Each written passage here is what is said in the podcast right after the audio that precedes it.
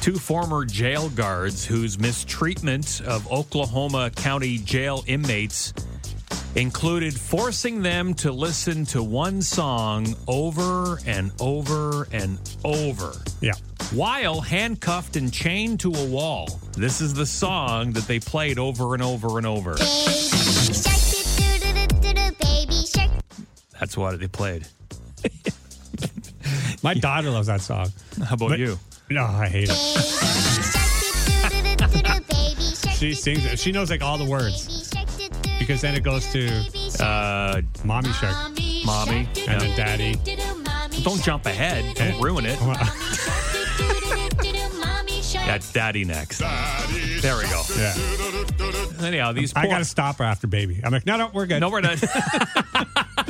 no more. Daddy's had enough. Daddy's had enough of this song. Had enough. Anyhow, so yeah, these two guards, that's what they did. Um, that's cruel. Just put it on loop. Yeah. just For played it hours. over and over and Oh. over. Anyhow, these guys these guys have been fined uh, two hundred dollars apiece, and they must complete forty hours of community service, Yeah. and then pay three hundred dollars in victim compensation. Yeah. Well, which doesn't seem like much, but they're also prohibited from working in law enforcement ever again. That's right. so that's the other thing. You know that career that you went to school for? Yeah. You Ah, can't- that's it. Yeah, you can't do that anymore.